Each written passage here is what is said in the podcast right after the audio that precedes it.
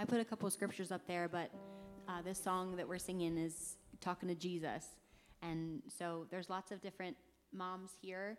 Um, and if you're a mom or not, you still you can influence these little kids. They're the next generation, and we need to raise them up in who Jesus is and keep them talking to Jesus.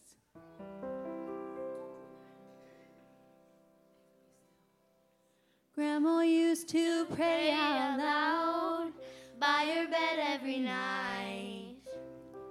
To me, it sounded like mumbling, like she was out of her mind.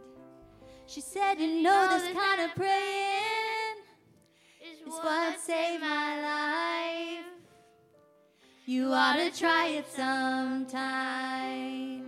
And now I know she was right. She was talking to Jesus. She was talking to Jesus.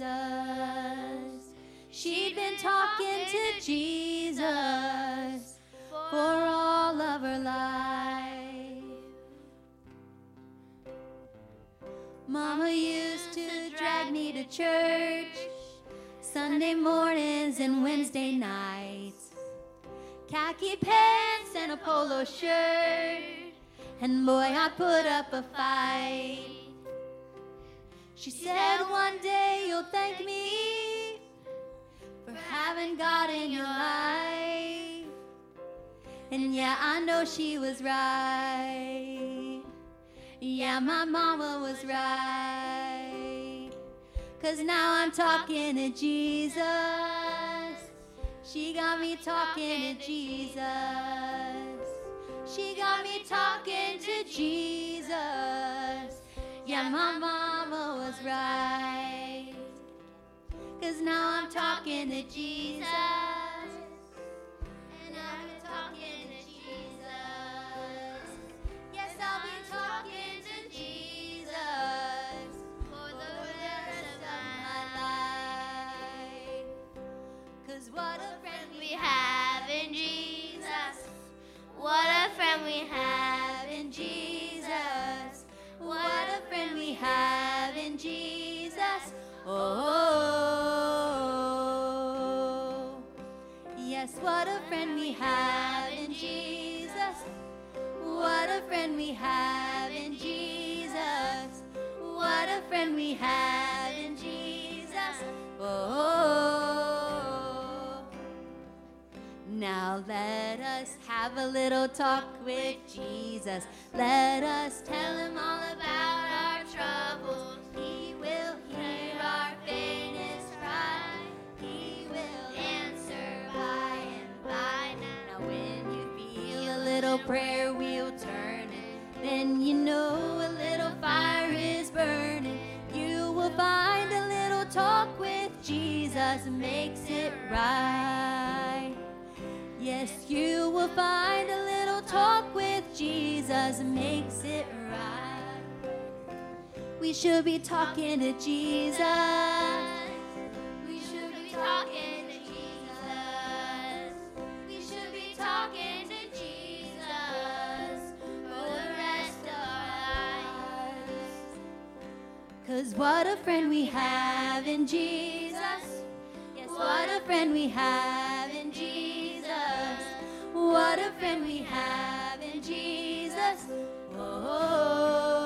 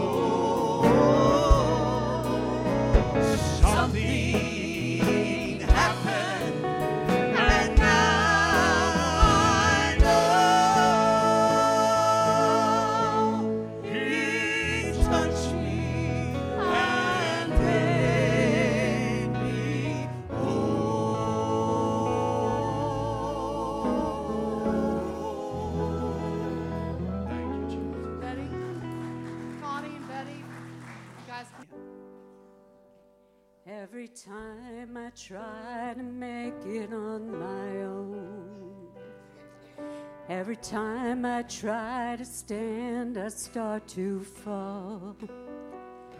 And all those lonely roads that I have traveled on, there was Jesus.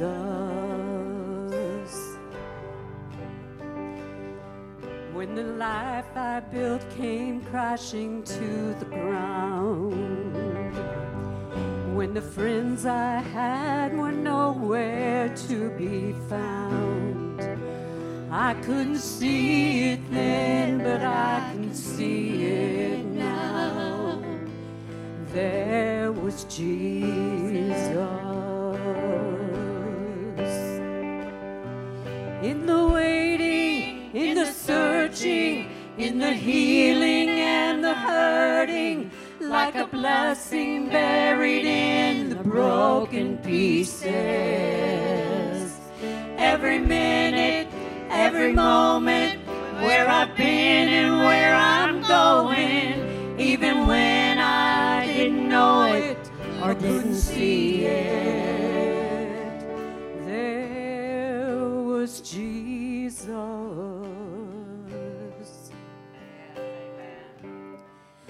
This man who needs amazing kind of grace.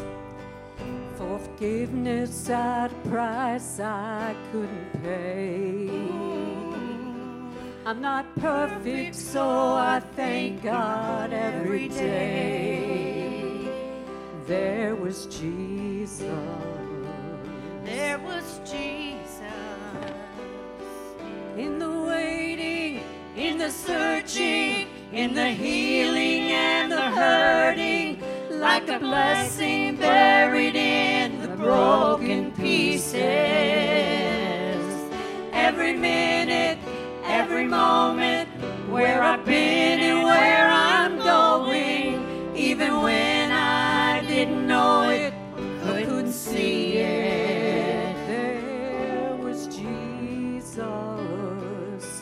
On the mountains, in the valleys, in the shadows of the alleys, in the fire and the flood. There was Jesus. Always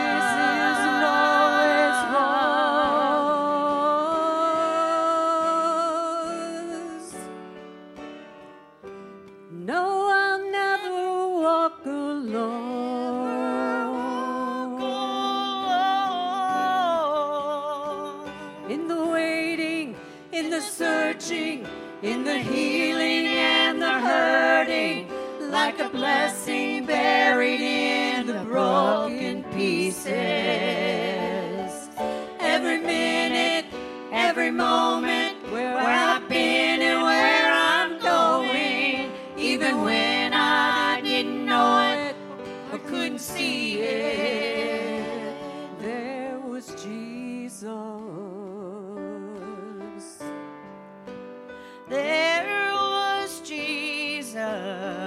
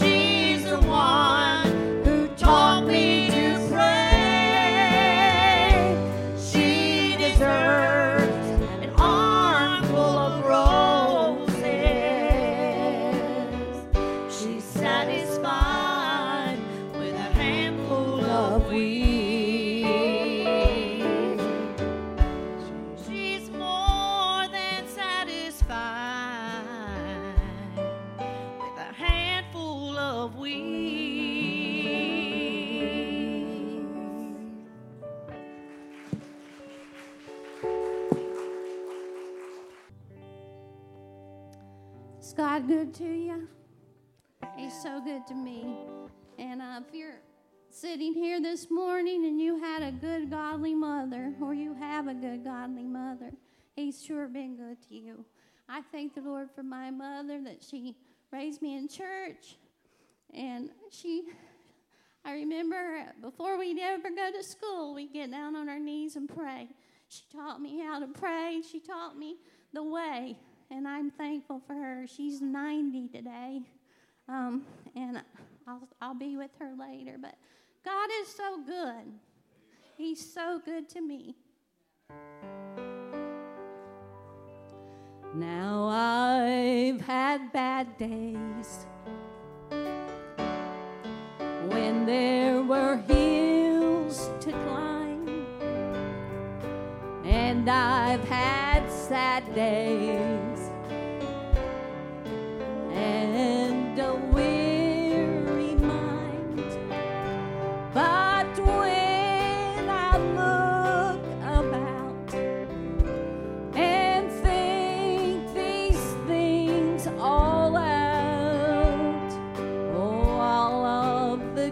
things outweigh the bad things, and I can't complain.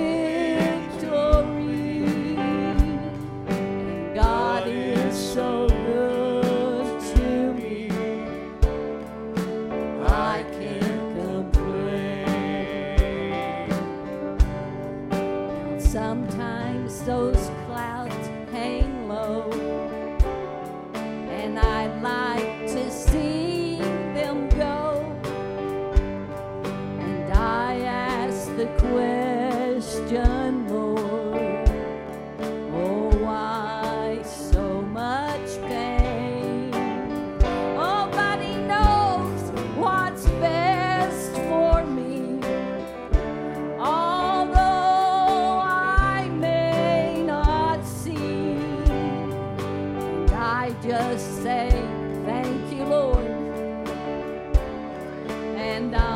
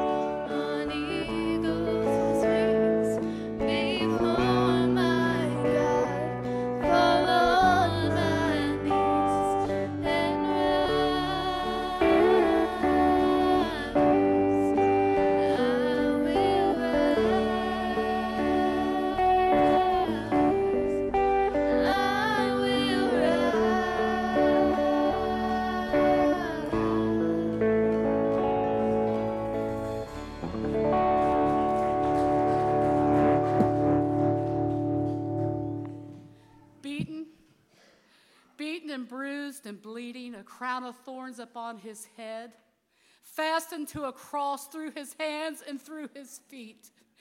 He said, Father, forgive them, for they know what, what they do. Young people coming up this morning. He said, He made a way for us to know him. He died upon the cross but greater yet, he has risen again. And one more day, I shall rise when he calls my name. No more sorrow, no more pain. We're going to rise to meet him one of these days. Be ready.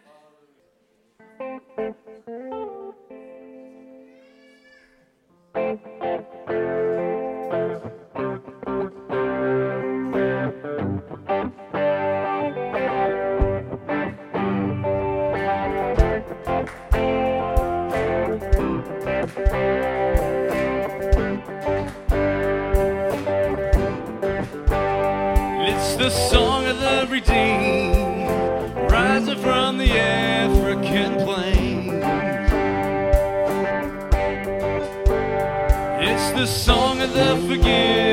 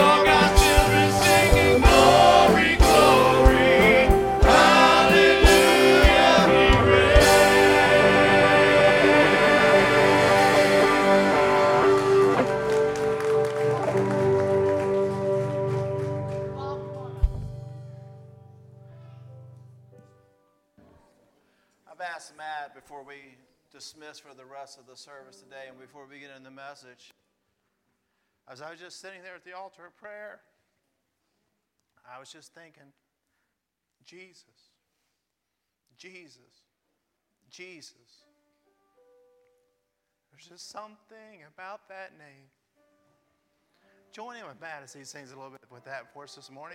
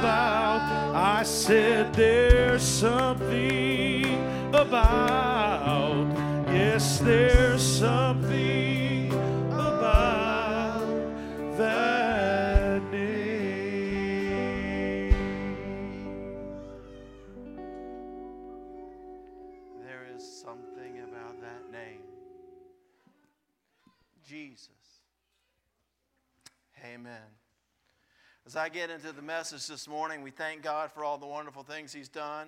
Obviously, as you know, Brother Tim's not with us today. He's enjoying a little bit of time of vacation. I pray that you would remember him for a time of refreshing for him and his family.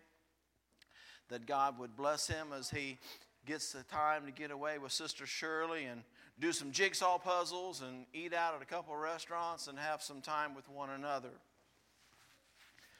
We thank you for that.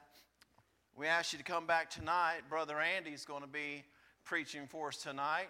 Don't let that scare you. He's got a good message. God's going to bless him. As a matter of fact, Andy's just going to kind of run the whole service. And we're going to kick it off, and Andy's got it. So, you young folks, if you want to sing tonight, you little ones, if you want to sing tonight, Andy's the one you got to ask. Andy's going to take care of it tonight. There's a lot on the. I just felt led to have that be done. Uh, we got some other things upcoming. Brother Leslie's going to be speaking Tuesday night at the men's group. We pray for God that would bless that. We thank you for so many things that God's prepared for us, and we ask that God would bless. We ask that God would move. We ask that God would bless in all the things He's done. This morning, as I prepare a message, as I felt what God would want me to speak about, Mother's Day is a hard day to preach for. And I'm not a mother, so you all aren't going to get a Mother's Day message. Sister Sue probably could have delivered a great one. Maybe April or Vondi or, or, or Connie or Betty or anybody else. But God's not laid that upon my heart, so I'm not going to talk to you about what I don't know about. I know what a great mother is. I see many within this congregation that are blessed women of God, and God has blessed them, and we're thankful for them. If I skipped your name, I apologize. You're all great, great people. And even the mothers to be. That one's not going to be spoiled, is it? No, not at all. But God has laid something upon my heart, and it's kind of ironic this morning as I lay in my bed around snoozing away quite comfortably, quite honestly, to be truthful. You know, I was prepared. I had worked on what God had given, and, and, and, and the phone rang about 6.30 or so, and Sister Maria called and said she was not feeling well, and wasn't going to be able to do the Sunday school class, and that's fine. I'll go down and I'll begin reading the message of the lesson and working on it. So I was down there for a couple hours working on it. And it was kind of a God thing because He confirmed everything that what's been going through my mind of what I felt He wanted me to speak about this morning. I'm going to speak to you about a topic like the prophet this morning felt that he felt that the message was not one that maybe many wanted to hear that perhaps a message that was not maybe what they thought would be for the time that they needed to hear it. But he was told within that passage, and that we read this morning in Sunday school, that deliver the message whether they hear or not. Because whether they hear or not, I've called you to give this word, and you're held responsible to this word. I've called you to deliver this word, and you are being held responsible to this word. For five years, God has been working with me in an area of my life that I want to share with you this morning. I want to share it with you this morning. You maybe think you don't need to hear it. Maybe you think you don't even want to hear it. You maybe might, well, I've heard of this before. Maybe you think, well, that's all that guy ever talks about. That's all he. Maybe you think it's just one ear and out the other. But you know what? I'm not held responsible to you, I'm held responsible to God. Because God has called me to deliver this message to you this morning. My hands will be clear. Let me set it up for you. All right? You ready to get into this?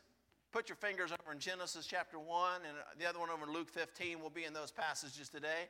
Very familiar passages, and if you've never heard me preach before, I don't like to use a lot of verses. I just kind of get into it and go, okay? And we're going to refer to these passages and we're going to refer to these verses, but I want to set it up this way. A young believer came unto an elder and asked him this question. He said, What must I do to live for Jesus? Now, this was a young believer, not someone who was lost, but a young believer came to G- an elder within his realm or, or their realm uh, and, and said, What must I do to live for Jesus? And the elder began to share stories and, and give examples and, and, and, and give testimonies of things that he's seen and experienced in his life. He began to pass along years of knowledge that he had been given and years of experience which he had experienced unto this young person. And the you know stories were told, verses were read, Proverbs 3, 5, 6. Trust the Lord with all thy heart, lean not to thine own understanding, acknowledge him in all ways, and he shall direct thy paths. You might want to look at the first Ten Commandments. He said, those are good things of God. He might say, you know, study to show thyself approved. The workwoman not be ashamed, rightly dividing the word of God. He might have shared that with him in 2 Timothy 2.15. He might have used many other passages. He might have gone to Micah 6 8. He might have quoted that passage and said, at the end of the day, love God. You know, all that, the Micah mandate was called. You want to look it up, read Micah 6 8. You know, there's so many passages that this older saint was able to share with this young believer that he thought he thought would help this young believer in their journey. But after sharing with him, the young believer felt like there was something more. Felt like there was something else that he should hear. And that's all right, sis. I'm going to talk louder than that baby's ever going to cry. Don't you let that worry you. This young believer was saying, but I believe there's more. And we're not talking about like baptism in the Spirit and things like that. I'm not going there. But this young believer said, There's got to be something more. So the elder sat back, took a deep breath, and thought for a moment. Answered slowly rather than quickly. And he asked this question. He says, If while on a journey of life and you would come to a fork in the road, and one side offered unto you might, power, strength, influence, abundance, protection, blessing, favor, love, and it offered you all of those things. But yet, to take that path, you would have to walk blindly and allow someone else to lead. And on the other path is weakness, brokenness, failure, lack, all the things that we would consider negative. But on that road, you get to be boss. Which road would you take? The young person thought for a moment and being trying to be wisely, wise, excuse me, answered his question with another question.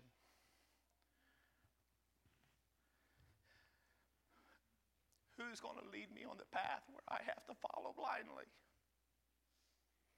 Who's going to lead me? And the elder saint said to the young believer,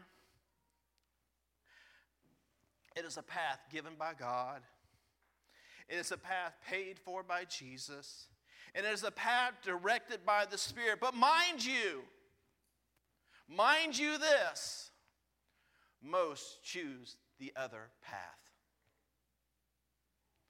Most choose the other path. The young believer was astonished, but he spoke up and he says, I choose to walk with God. I choose to follow him whether I understand it or not. I choose to walk blindly and allow him to be Lord of my life. And the older saint said unto the young believer, You have chosen most wisely. You have walked a path that is going to be a blessing for your life and in your life for the rest of your life. You, my young believer, are ready to learn these four things about God that you must treasure for the rest of your life and not forget the rest of your life, not to forsake the rest of your life, not to walk away for these things for the rest of your life, for they will sustain you, keep you, guide you, direct you, mold you, create you, make you the man, woman, child of God that you are meant to be. You have chosen wisely. You have chosen wisely. Now, maybe sitting here in this congregation this morning, you may say, Now, what's he going to say to us? What's he going to say to us? Well, it's something I believe God has revealed unto me, and it's been five years that he's been working on it. He ain't done yet. Something going to have. But I got four words for you this morning, and I beg you, plead with you, ask you, hope that even if you've heard me say these things before, you don't say, oh, that again. Because not everybody in here has heard it. Not everybody within this congregation has heard these things. The young people have not yet heard these things. The young men, the young women, the ladies have not. Some of you men have. I'm going to talk to you this morning in the brief three hours I've got left about four words that I want you to sustain in your heart sustain in your mind. And like the prophet Ezekiel, I have eaten these words. I am living these words. I know this within my spirit beyond a shadow of doubt that this is from God, not of me. Not that I'm anything special, but God had given me this message. I've gone to sleep for three weeks going over to my mind God, you sure? You positive? And he says, Yes, dummy, positive. Do it. Well, you sure you're sure? Yes, I am. I've been under attack since I said I was going to preach the message, but it's coming to you this morning, and here you go. The first thing the elder told the young believer that he had to acknowledge and had to believe. If you go to Genesis chapter number one, I'm going to read real quickly just a few verses for reference. And verses 26 through 31. It said, And God said, Let us make man in our own image and after our likeness, and let them have dominion over the fish of the sea, over the fowl of the air, and over the cattle, and over all the earth, and over every creeping thing that creepeth upon the earth. Notice the word dominion or authority.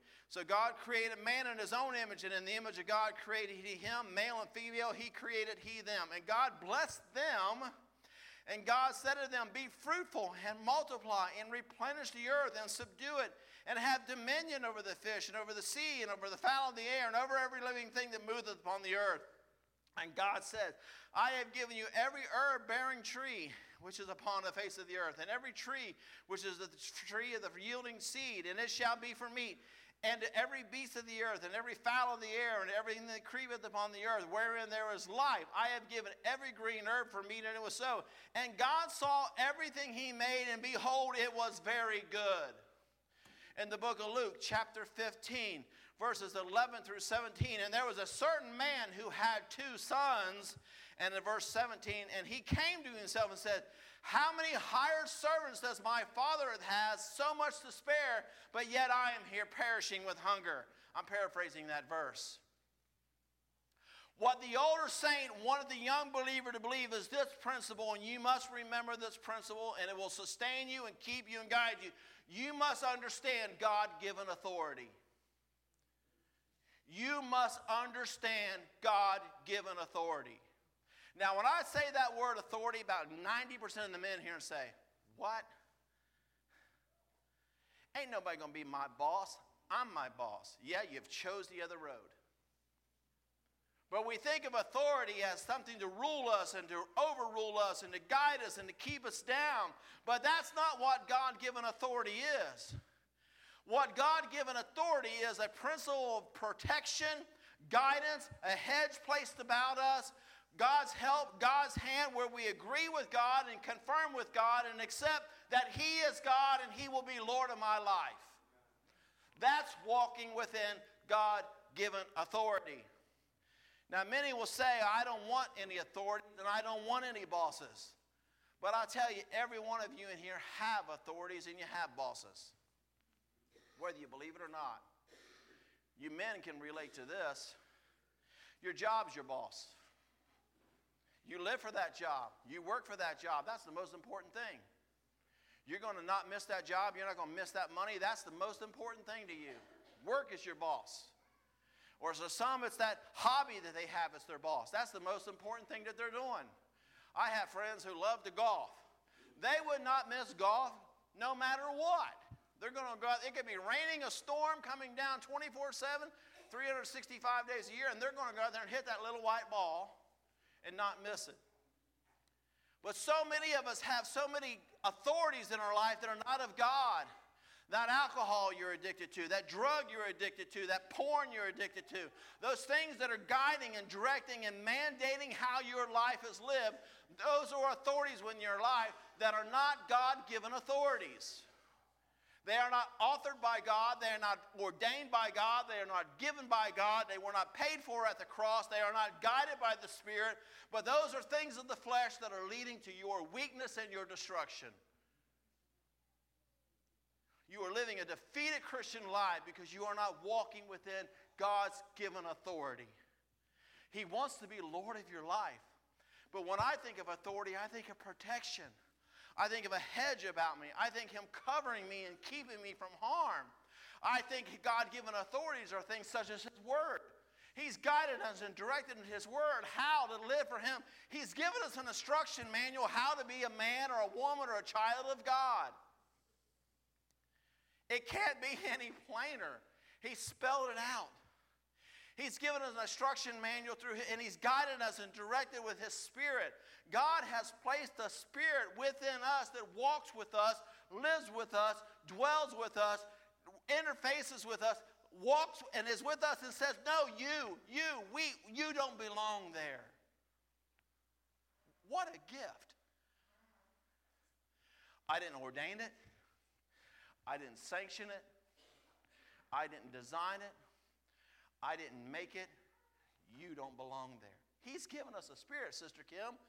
It's like a radar. That's not for me. That, that's not where I belong. But for us to live a Christian life and to live, well, I, and I don't want to be this sound like some prosperity type of preaching because it's not. Because it is hard to let God be Lord. It's hard to let Him be Lord of your life. We all want to control it and run it and do it ourselves. But God says, let me be. I said it, what, 10 years ago? It's a God job. Let Him do His job. Let Him do what He wants to do. We come down to an altar prayer and we ask Him to forgive us of our sins. And He forgives us of our sins, and we say, Thank you for that. I've got it from here. Thank you, God, but I've got it from here. God wants to place a hedge of protection. God wants to help. God's hand wants to hold you, sustain you. He wants you to agree with Him. He wants you to be conformed to the image of His Son. He wants you to accept that He is your Savior and He is Lord of your life. There was a passage a few months ago we were talking about. I was, I was reading where Jesus is in the ship with his followers, and the ship began to go to and fro. We all know the story. The seas began to get rough, remember? And what did they begin to do? Get all worried, get all stressed, got all bothered. Oh my, we're going to die, we're going to die. You know, Jesus, don't you care? You're back there asleep. Wake up. They had it all backwards. See, they thought Jesus was in their ship going with them. Many of us look at our Christian life that way, don't we? Jesus is in my ship going with me. They had it backwards, Ryan. They were in his ship and he was taking them to the other side. He already told them, I'm taking you to the other side. Why are you so afraid? Why do you fear? Peace be still. And finally, his storm cease. I'm not in He's not in my ship, I'm in His. Because He is my authority, He is my Lord, He is my God, He is my Savior.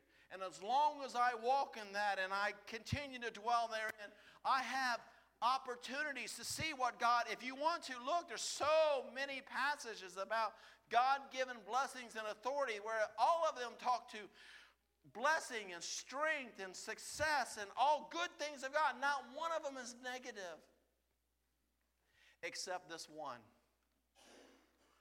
Authority can be usurped or usurped or ignored. It can be ignored, Brother Andy. It can be ignored, Brother Bobby. And many unfortunately do that. And how we do that is when we allow our sides, and, and authority is not only can be ignored, it is under attack. The very things of God are under attack in our society and our lives, and if you don't see that, you're blind. Everything that God has given for our lives and for our success, everything that He has ordained and designed is under attack. I mean, think about it, boys and girls. Oh, I'm not allowed to say that, am I? Think about it, man. Oh, I can't call you men. You might identify as a woman. I can't call you a woman because you might identify. Everything is under attack. From the very foundations of God. Everything that God has placed for our blood is under attack. And if you don't see it, you're not aware of the battle. Everything is under attack. I mean, I could go on and on. I mean, they got an iPhone now. I know I got one. You got one. It's a work phone. Do you know now there's an emoji? Have you seen it, guys and girls? I'm sorry, I'm not allowed to use those words. There is now a pregnant man emoji. Tell me God's authority is not under attack. In Oregon, they just mandated that in all male bathrooms must be objects that only women would use for those that have identified it. Tell me we're not under attack. Amen. Tell me we're not under attack. Tell me God is not under attack and everything. I mean, we are under attack in such a war that you, men, women, young people, young people in Andy's group, you must get this so firm in your mind and so firm in your foundation you must get this nailed down so much that He is my authority and He is my Lord, and I will walk therein, and nothing shall sway me from that path. You must nail it down. It tells us in the book of Ezekiel, I don't have my other Bible, I think it's in Ezekiel back there, that says we must put a nail in that holy place. You must nail it down because it's going to be attacked, it's going to be battled. It's going to be fought from every day forth. And the gates of hell shall not prevail against those that follow the path of righteousness, walking within his hand. But the problem is, we don't walk that path. We walk the other path. And this is the second word, and I want you to remember that the elder counseled the young people rebellion. Problem is, we all live, and so many live in a spirit of rebellion. You know you do. You don't want him to be Lord. You do. You don't want to listen to his word. In fact, you don't even read it, let alone listen to it. We live in a spirit of rebellion, openly defying everything that God has ordained and God has given, and yet we call ourselves believers and followers of Him, but we rebel against every principle of God. and we wonder why we don't have blessing and success upon our life. Because you're living in rebellion. We have family members, I'm not going to go name specific, that once claimed the name of Christ, but have rebelled against everything that God has designed, and their lives are falling apart, and they wonder why. They wonder why. Those of you who know this way, have walked this way, and accepted this way, if you rebel against God and everything that He designed for you, you are committing the same exact sin that Satan himself committed. The exact same sin. I will be God, I will be Lord. It's exactly what Satan did. And we see that in the passages in Genesis where we read a little bit in Luke. They had blessing when they were within the favor of their father, did they not? Everything that God had given them, He provided for them, and He said everything that He had given them was good. And He gave them authority over everything, and He would be their Lord, and He would guide them, and He would place a hedge about them and protect them and keep them and keep them from harm, keep them from danger. Be their Lord, be their Father, be their God. Everything He designed. Luke chapter 15, the lost son, Everything in the Father's house was good. We know that later on in the passage. He says, Take the ring, take the fatted calf, take all the things. My son, who was once lost, is now found. That father had provision for that son, but yet that son, yet that Adam, yet that Eve, yet many of us followers say, Yet, but I want to be my boss. I want what I want. Give me my substance. Give me my due. Give me what I want. I shall eat of that tree because I shall not surely die. I will leave the Father's protection and live out on my own and do what I want to do. Walking that path that many choose, the path of rebellion. Read it in Scripture. I don't have to read it for you. But if you can find it, come show it to me, and I will agree with you. And I'll say it's God's Word. I can't argue. But, but find me the passage that says rebellion is blessed. Find it. But then why do we do it? Why do we live in that state? Why do we live in that existence? Why do we allow ourselves who name the name of God to live? Why are you where you know you don't need to be? Why are you living where you don't need to be doing? Why are you participating? Those are not of God, not sanctioned of God, not authorized by God, not given by God. And let me tell you this beyond a shadow of doubt rebellion is real. And if you don't believe me, just take another look at our world. It is real, and it is a battle. It tells us in Ephesians, Andy, put on the armor of God that we may wrestle. I, I, don't, I can't quote it off the top of my head. I'm not going to the verse. But it talks about, it says, put on the armor of God that we may be able to battle against the high places. I think that's kind of what it says. You know what the high places are? Places of God given authority. It's all in Scripture, guys. It's there. I've lived this for five years. I've ate it. I've slept it. Monty's probably tired of me talking about it. But we've learned so much. And rebellion manifests itself in so many sins, doesn't it? it manifests itself in so many ways. See, many times we worry about trying to fix the sin, but we need to fix the heart of rebellion too. Men living with men, rebellion against God's design. Women with women, rebellion against God's design. Could I go on and on and on? Rebellion is real rebellion is real. Like I said, right now, just to say male and female was up for debate, I never thought in my life that would be for debate. I never thought that. There was a young friend of mine that showed me at my new job, the, the uh, lady, her name is Bridget, was just broke out laughing the other day. She was filling out her son's sports application. It said male, female, or other. It's here, guys. It's here. And let me tell you, I'm nearly 60 this year. I'm rounding third, heading for home.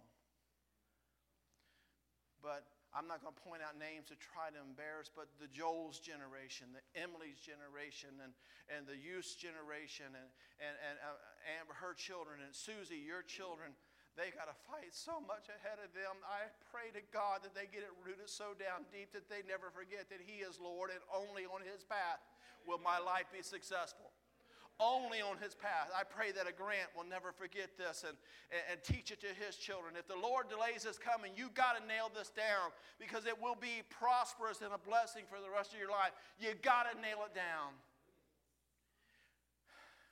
You cannot live in a spirit of rebellion because you will only be defeated. You will only lose.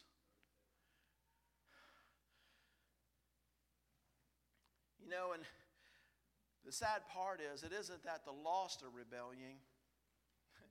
the sad part is that those that name the name of Christ are living in open rebellion and ask God to bless it. God, I haven't listened to you. I haven't heard. I haven't prayed about it. I haven't asked you about it. And I've committed this horrible act. And God, would you please bless it?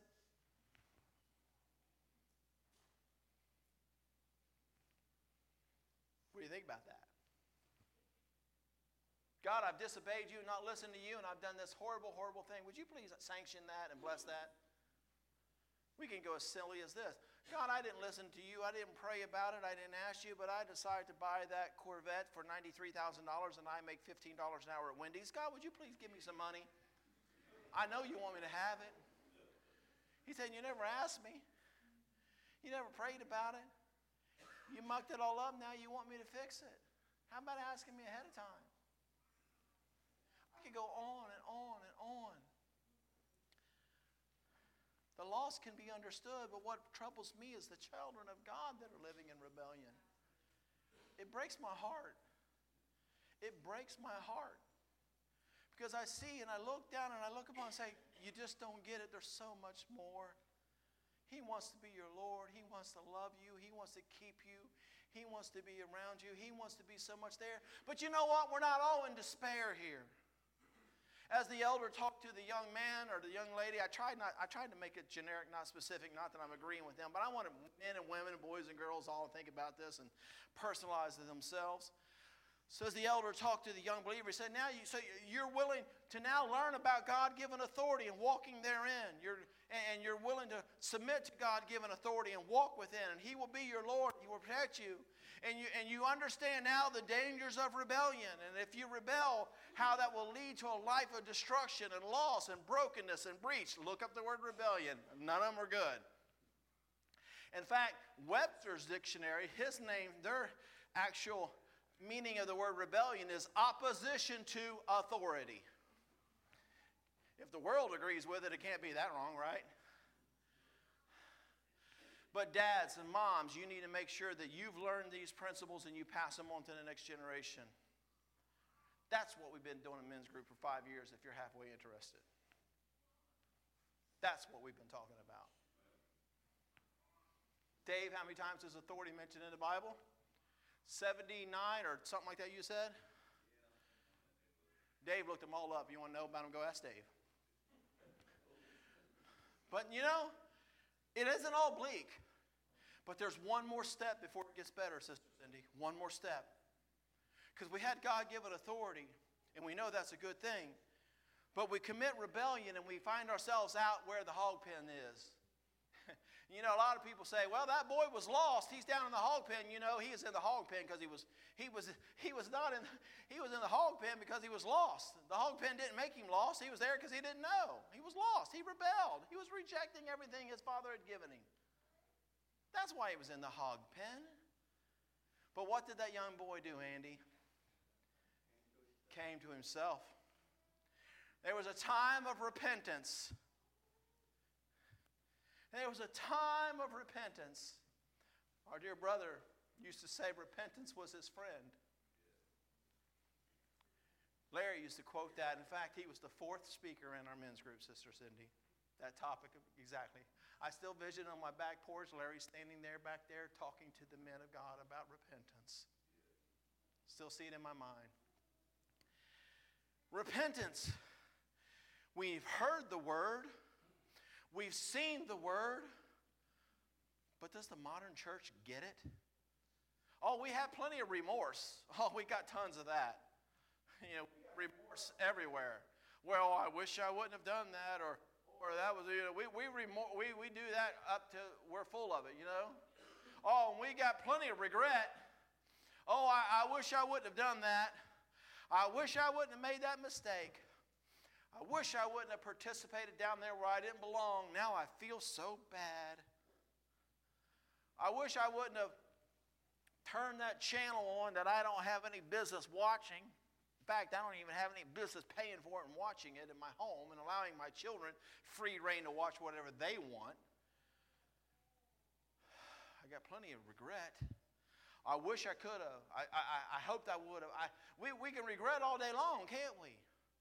But that's not repentance. You know, we, we can make resolutions to say, I'm going to be better. You know, I made a few mistakes, but I'm going to do better next time. Yeah, I, am going to do better. When that same situation comes up, I, am not going to I'm not going to let it get me this next time. I, I'm going to learn. I'm going to I'm going to resolve to be better. Every January, I resolve to lose weight, and I'm still fat.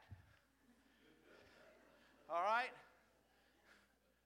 Every January, me and Bondi, not her, me, I'm going to eat better.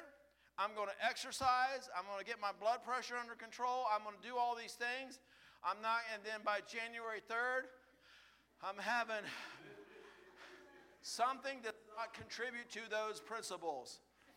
I wish I had Chris's willpower to eat that delayed fasting or whatever thing he does. I wish I, I don't even understand it, but I wish I had that willpower. I got plenty of resolutions. I got regret. I've got restitution. I've got, all of us got all those things, but you know what we don't have anymore? We don't have repentance. We don't have repentance. We're not sorry that we've sinned against God. Think about that. We're not broken that we have committed a sin against our Heavenly Father. We are not burdened that we have weakened the body of Christ because of our sin. We are not saddened that God does not look favorably down upon our attitudes, our actions, and all the things we do. We are not, we do not have repentance. We do whatever we want because God loves us so much, He just can't do without me. That's the message you hear now. We need repentance. We need God given, Holy Ghost stirred, life changing, heart changing, mind changing, deep down to the very core of your existence, where that old man, that old woman, that old child, deep down within you, that roots itself raises itself up, brings itself up, needs to be crucified and put to death and say, I choose to walk with Jesus. That is repentance. Where a heart is truly sorrowful that God, like the prodigal son said about his father, I have sinned against my father. I am no longer even worthy to be called a son. I have broken his heart. I have strained the relationship. I have done that which I should not do to my heavenly Father because of me and I repent. Your life will never be changed. You will live in rebellion till the cows come home if you do not repent. If you do not change your heart, change your mind, walk a new direction, and leave the old and never go back again. The prodigal son, I think, left the hog pen. He didn't go back and visit every once in a while. He left it. He moved away. But the problem is, many of us don't want to repent. You know why? Because in our rebellion, we love our sin, even though we won't admit it. We like that booze. You know why? It numbs us, it makes us forget, it makes us not think about all our problems. We numb ourselves with man made drugs man made alcohol. Rather than going to a heavenly Father who wants to be your Lord and say, I got this one, give it to me. give it to me. We, we participate in things that offer pleasure to the flesh. Because whether we admit it or not, in our open rebellion, we are living carnally. We claim the name of Christ. I think it's in Isaiah, Andy, maybe chapter 4, chapter 6, a message I did long ago. We have his name, but we remain the same. And that passes, the people say, Let us have your bread, let us have your apparel, let us have your provision, but let us go by our own name. Many have his name, you go to a Pentecostal church, you sign the book, you attend every Sunday morning, Sunday night, Thursday, you're here as many times as you're able to be here. You've done all that you feel that you can do. But deep down, you're living a carnal life. You're living in the world, but claiming the name of Jesus because you haven't yet repented. You've regretted. You've been sorry a few times for things you've done. You felt bad about them. They kind of upset you a little bit, but you didn't repent. You didn't repent. You didn't go to an altar of prayer or a room of prayer and bow down upon your knees and say, God, I am so, so, so broken. My life is a mess. My life is a mess. I've messed it up so much. I've gone out in the hog pen. I've gone here. I've gone there. I've done my life is a mess. And there's no one but me, God, that's done this. I know I don't deserve it. I know I'm not that but I ask you, just let me be a servant in your family. Just let me be a servant in your family. I'm going to get up out of this hog pen and I'm going to go back home. I'm going to go back to my father. So I want to pass on to others generations, young, old, first base ones, under the teenagers, the young people, into your group with your permission. And also the old. Never forget that thing that God has God given authority. Never forget that you can rebel against God given authority. But never forget this one thing if you do rebel against God given authority, there's the opportunity to repent. Don't stay out in rebellion. Don't stay in the hog pen. Come back to Father. Come back to Father. As Brother Larry said, as I say, as the Word of God says, it is your friend with open arms saying, Come unto me, all ye that are heavy laden, and I will give you rest. But to walk the road of repentance, you got to get on that other road where He's God, where He's Lord and you're walking blindly and say, Lord, I don't get it. I don't understand why he this. He says, I got this. Just go with me. But I'm fearful. I'm afraid. This ship is going down. And he says, Why are you so afraid? I told you I'd take you to the other side. I got you. I got this. Let me be God. You know, and the wonderful thing about repentance, fourth word that the older saint wanted the young saint to believe.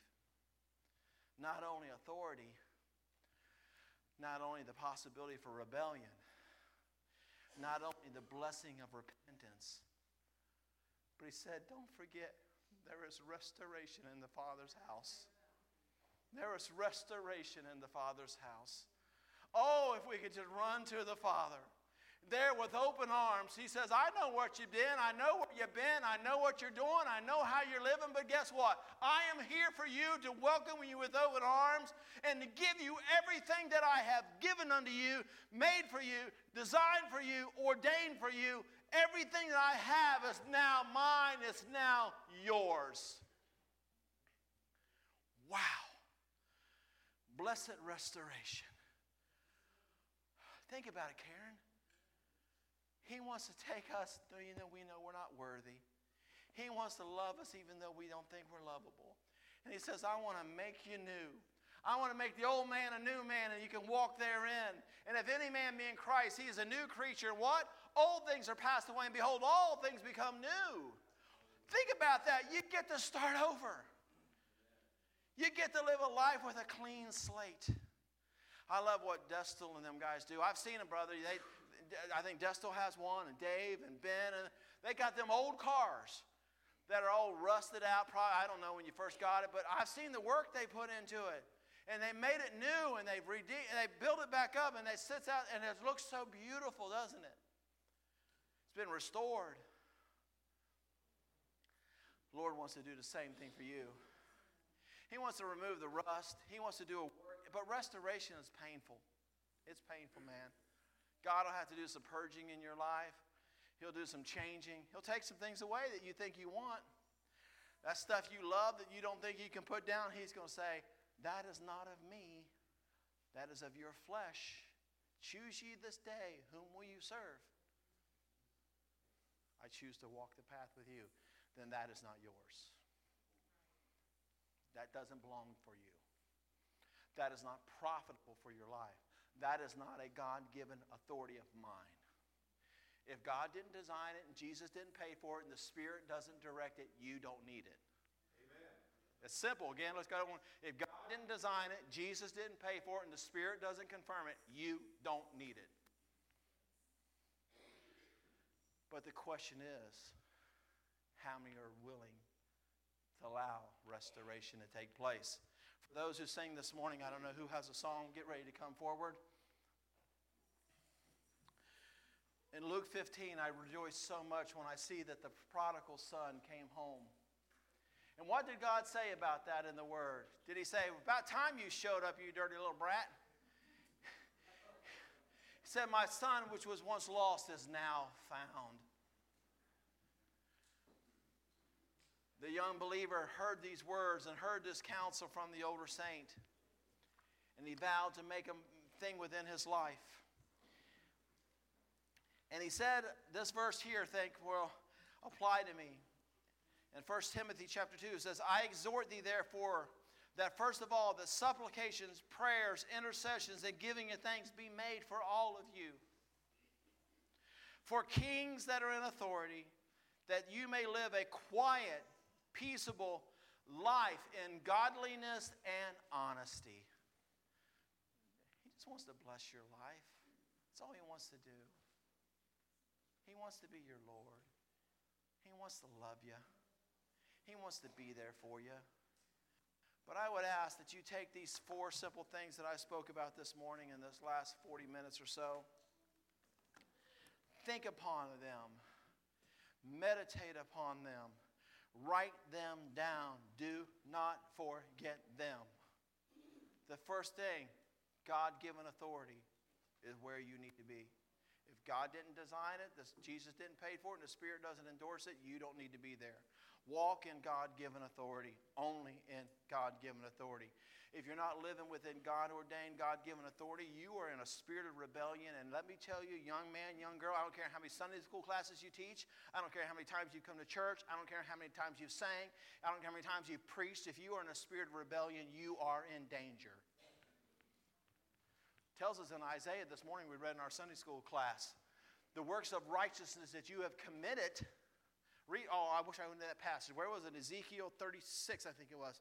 We read it this morning, Sister Sue. It said, The works of righteousness that you have committed, that they won't be forgotten in your rebellion. God don't let sin in his family. God does not ordain sin within his body. God does not bless rebellion within him. It's one accord, it's holiness and righteousness and walking therein. Your sin, your rebellion, your disagreement with God, you being God, is not part of God's design. That's part of the other guy who fought against God and said, I will be Lord. I will be God. It's plain and it's simple and it's in Scripture. I didn't make this up. But oh, an opportunity to repent to come to an altar of prayer. I know you can pray in your seat. I know that. But you know what? I think sometimes we need to come and bend down at an altar and pour our heart out to God. Say, I'm sorry, God. I want you to be Lord. The last part about this is the restoration can possibly take place, but guess what? Choose ye this day whom you will serve. I'm 59 years old, and it took me till I was 55 years old and started the men's mentoring group before I learned these principles. 55 years old before I learned them, Joel. That's a long time, ain't it? 55 before God began to teach me this. And I know, Ryan, you love Grant so much that if Grant was in danger, you'd do anything to protect him from that danger. And you would give him any word of counsel and any word of advice. And, and I know you guys here with the babies, I, I, I'm sorry if this little child was, this was your little one, if he was running across the street and running out in the middle of the road, you'd do everything. You'd go out there and you grab him to save that child, and you'd pull him back from harm and danger. The child might throw a fit because they want to run, but you know better, don't you? You're there to protect and guide and keep them from any harm. Apply it. I serve a God who has been around for all eternity, from the beginning to the end. And when I start to run in areas that I don't belong, He stops me and pulls me back. Oh, in my old flesh, I used to regret that and I'd get mad. What? No. In my flesh, I'd fight against that. I'd, I'd war against that. But God began doing a work a long, long time ago, but He's been confirming it, and confirming it, started five, six years ago, where He's saying, These is what I've been trying to show you. Corey, your children, your boys, and your girls, if they get, they'll know these things for the rest of their life. It'll help them. Every one of us. I wish I would have known them when I was a 20 year old father and I could have taught my 10 year old son these things. But I didn't learn them until I was 55 years old.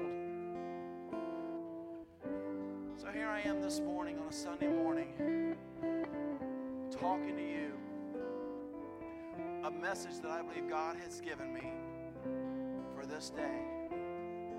I'm like Ezekiel. I read the passage this morning exactly like Ezekiel, Brother Bobby. I gave the message. I don't know if they wanted to hear it or not.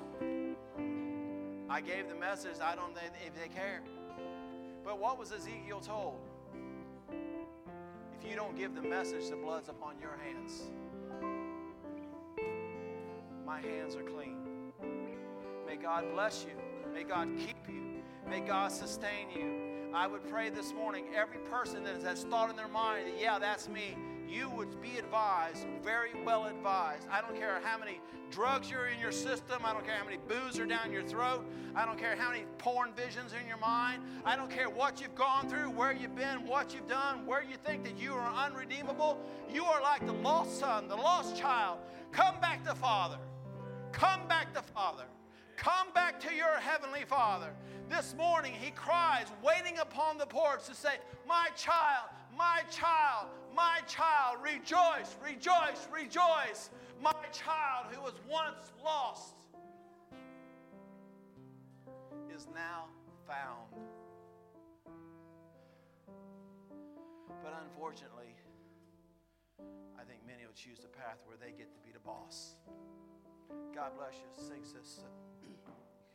This house shall be called a place of restoration, a place where the broken are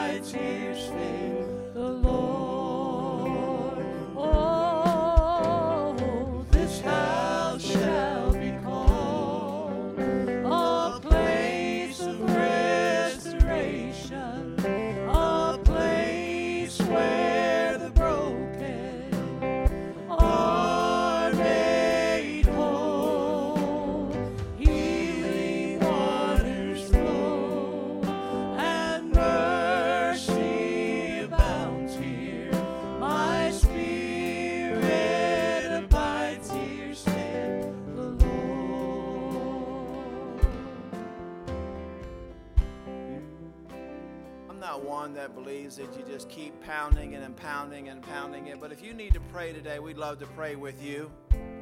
Nobody's going to hold you to any fault. Nobody's going to say, yep, he's the one DJ was talking about. Oh, she's it. No, no, that's not going to happen. But as Sister Sue was singing, there's possible restoration here this morning. But it's going to take you to repent. It's going to take you to say, I want you to be Lord. It's going to take you to allow some things to be purged out of your life. It's going to allow you to say, You're my God, and I choose to walk with you. As she sings another verse or two, I'm not going to pound you, I'm not going to keep you long. If the Spirit of God is dealing with you, you know it. We invite you at this time to come pray.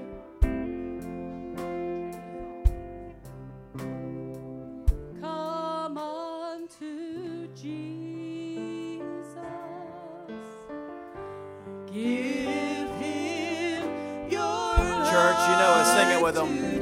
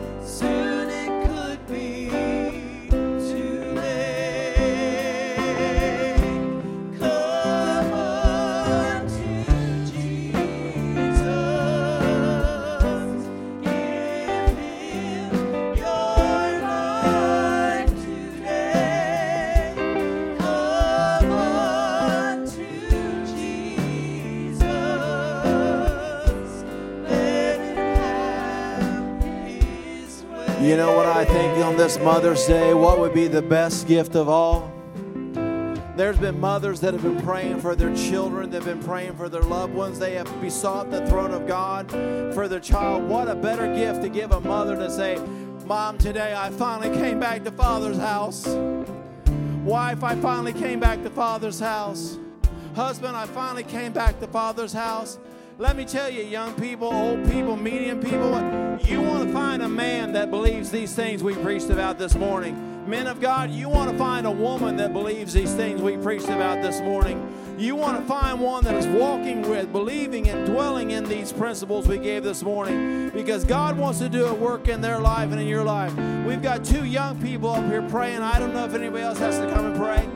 I do not want the Spirit of God to be interrupted and close the service and we begin talking and moving. We're going to pray. If you've got to leave, go ahead exit quietly. But this is now a room of prayer where we are interceding on behalf of young people and saints that need to be saved, young men that are asking Jesus in their life. This house shall be called a house of prayer. And if you need to pray this morning, we are inviting you to the altar, to the room, to the throne of God to enter into his presence and speak with God and say, Daddy, I'm coming home. Sing it again, sis, whatever you feel led.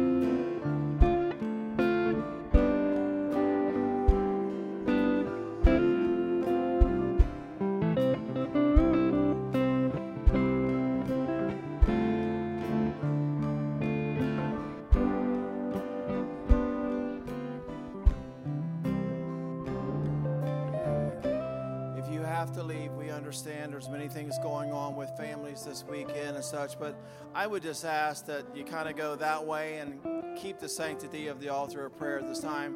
She's pouring her heart out to God. Let her have that time. She's, I don't know, but let's pray with this young sister. But our guests and our loved ones and our friends, if you got to go and mom has got dinner at 1.30, I understand. But we just ask you to go quietly out the back door. We're not going to close till she's done praying, so just get used to it. God bless you. Thank you for your time. Love you in the Lord. May Jesus and God bless you in all your things. Bless you. God bless you.